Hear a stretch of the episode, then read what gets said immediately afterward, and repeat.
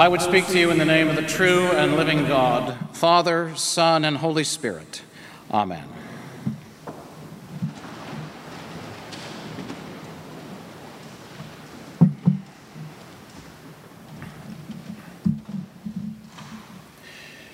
In the year that King Uzziah died, I saw the Lord sitting on a throne, high and lofty. Today's Old Testament reading, in which Isaiah the prophet peers into the house of the Lord, evokes in me a vivid childhood memory. When I was about 10 years old, my best friend lived just around the corner so that our two backyards touched. One summer day, he invited me to spend the night at his house with his family. The plan was for me to come over for supper and then sleep in the extra bed that he had in his room. It would be the first time I spent the night away from my parents. It sounded like fun, and indeed it was. After supper, we played all sorts of games, tormented my friend's little sister, and finally went to bed. When the lights went out, we talked and told jokes well into the night. Then, at the end of a long story I was telling, my friend made no reply. All I heard was the deep breathing of someone who had fallen soundly asleep presumably right in the middle of my story. Perhaps it was then that I realized my calling was to become a preacher of Trinity Sunday sermons. there I was, wide awake, unable to get to sleep, with nothing else to do but look out the window that was right next to my bed. What did I see? I looked across the darkness of our backyards and saw nothing more, but certainly nothing less than the lights of home. There, from a perspective I'd never considered, was my own house 36 Appleton Road, Glen Ridge, New Jersey, 07028. That place in which I lived and moved and had my being. I could see my mother and father sitting and talking on the jalousie porch off the back of the house. At one point, my mother got up and disappeared into another room. And then on the second floor, I saw the light of my little brother's bedroom go on. It was late. He was supposed to be asleep, but he must have called to her in the night. So she came. My older brother's light was on and I could see him pass by the window every so often.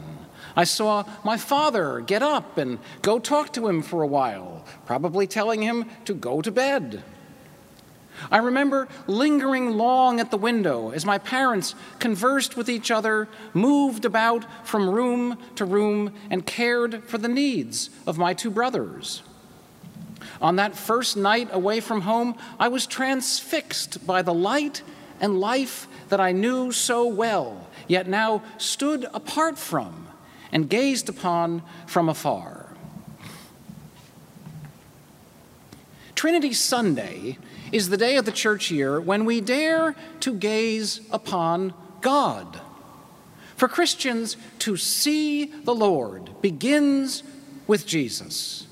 For Christians to gaze upon God begins with gazing upon Jesus. The first followers of Jesus, both his disciples and those who experienced the power of his risen presence in the days after Easter, these people burned with the conviction that they had been granted a new and surprising perspective on the God of Abraham, Isaac, and Jacob the God in whom they lived and moved and had their being, the God they already knew from ages past, came to them in a new way. They looked at Jesus, and there in heaven a door stood open. The Lord of hosts, who created the heavens and the earth, who called Israel to be his people, who spoke through the prophets, had now taken on flesh and smiled upon them with a human face. They saw the Lord. So they knew God as Father and now as Son, but the experience didn't end there. After Jesus came the day of Pentecost, when God's Holy Spirit filled them with such new life that they could only conclude that here was a third, unique experience of and perspective on God. But which was God? Or were all three God? If all three were God, how could God be one, as Jesus, Moses, and the prophets had taught? For the early Christians, eventually the challenge came to be that of harmonizing their experience of God. How can we articulate a rhyme and a reason to what we know of God, who reveals his divine self to us? Enter the doctrine of the Trinity and the Christian creeds that describe what we see and experience when we gaze upon God. The doctrine of the Trinity states that the Father is God, the Son is God, and the Spirit is God. And yet, they are not three gods, but one. The one God exists in three persons who are all of one substance. It's right about now on Trinity Sunday every year when preachers begin to play the numbers game and search for analogies for how three can be one and one can be three, all at the same time. It's also right about now on Trinity Sunday every year when all we hear from the pews is the deep breathing of a congregation that has fallen soundly asleep. Perhaps we would have been better off if we'd just taken our cue from Jesus in today's reading from the Gospel of John, when he was trying to explain to his disciples something of his relationship with the Father and the Spirit. He apparently gave up and said, I still have many things to say to you, but you cannot bear them now. Well, this year, I hope to avoid getting tangled up in the Trinitarian talk. I hope to avoid speaking of the Trinity as if God were a mathematical problem to be solved. Instead, my goal is to suggest a parable that's faithful to the Christian doctrine, but perhaps more immediate to the experience of gazing upon God and the doc- that the doctrine tries to explain. The parable is simply this to see the Lord is like looking into a house, it is to peer into the mystery of a family. The prophet Isaiah had such an experience that he described in today's Old Testament reading. Isaiah had a vision that took him into the inner sanctum of God, into God's very living room, if you like. In the year that King Uzziah died, I saw the Lord sitting on a throne, high and lofty.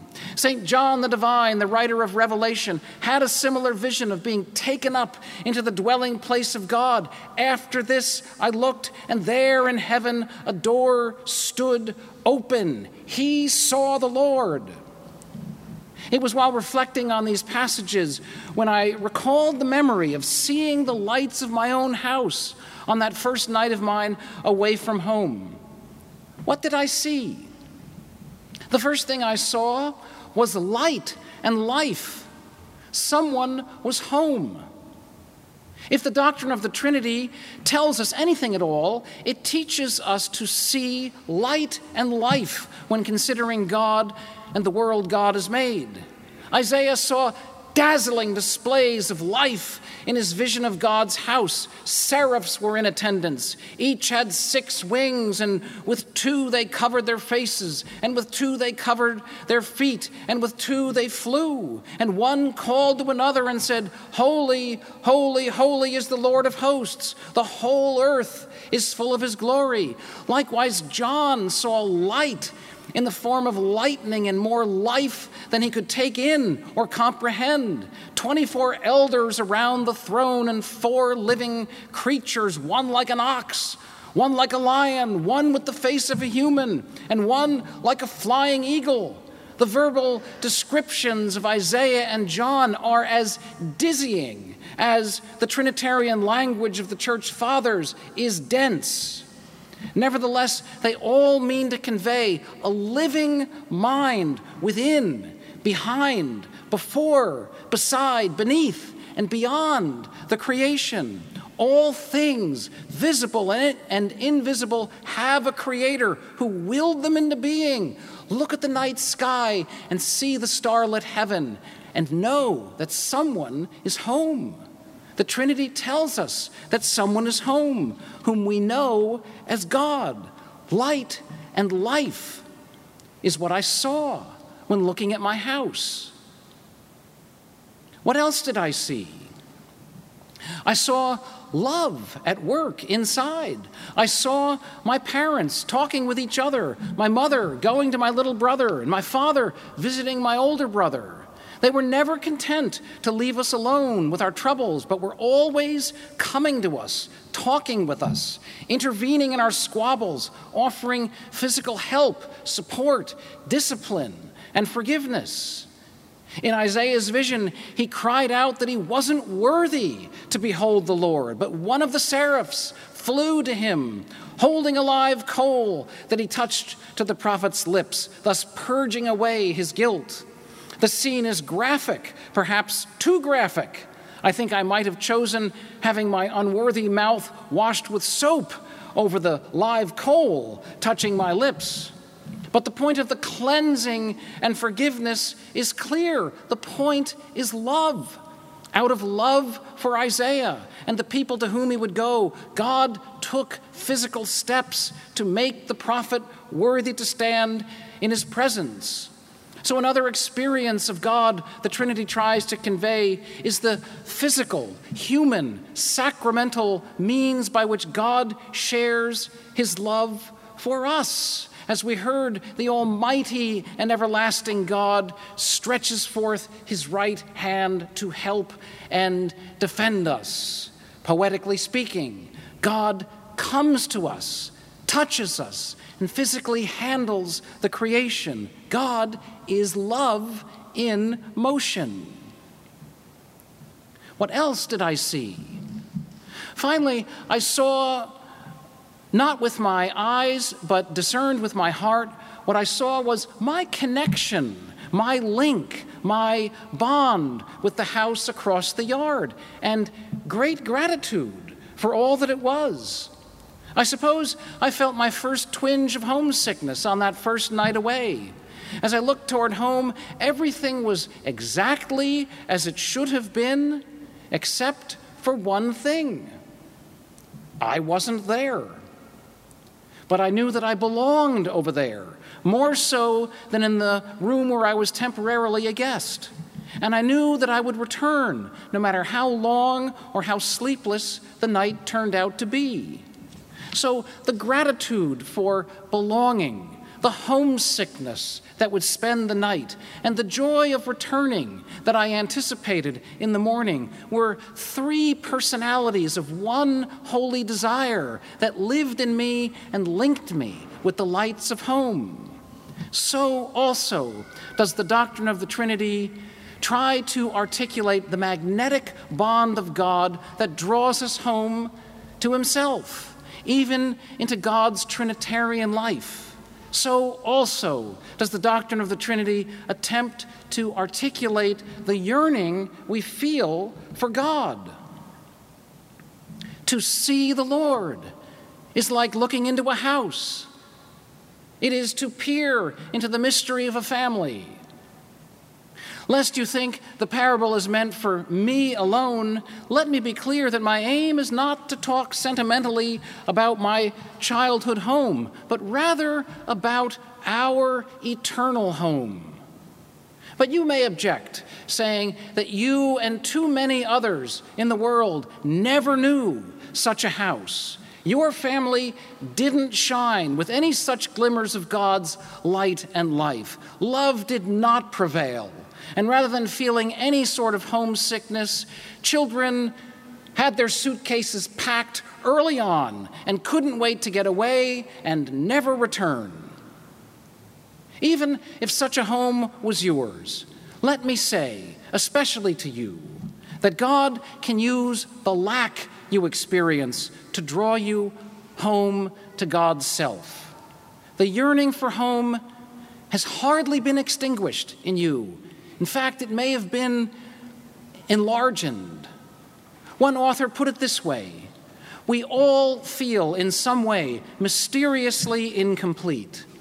So all our life is a searching for a remembered unity we may, we may never yet have known. We all feel, in some way, mysteriously incomplete.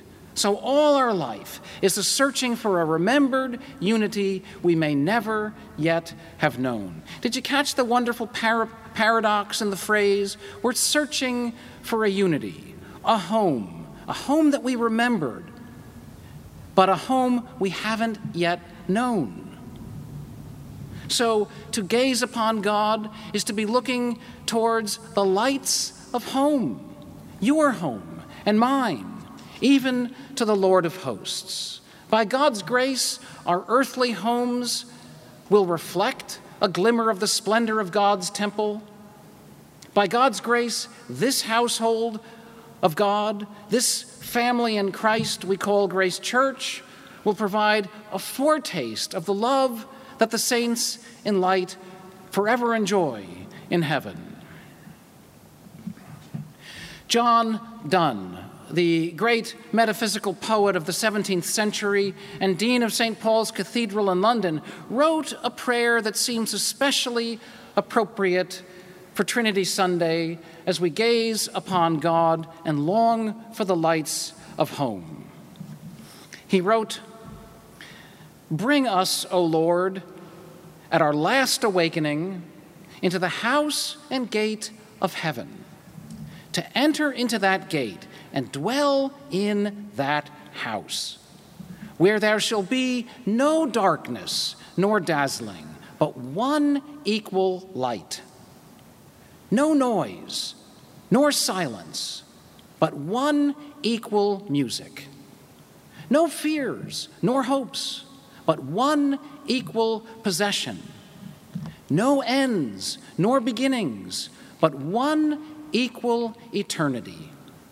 In the habitation of thy glory and dominion, world without end. Amen.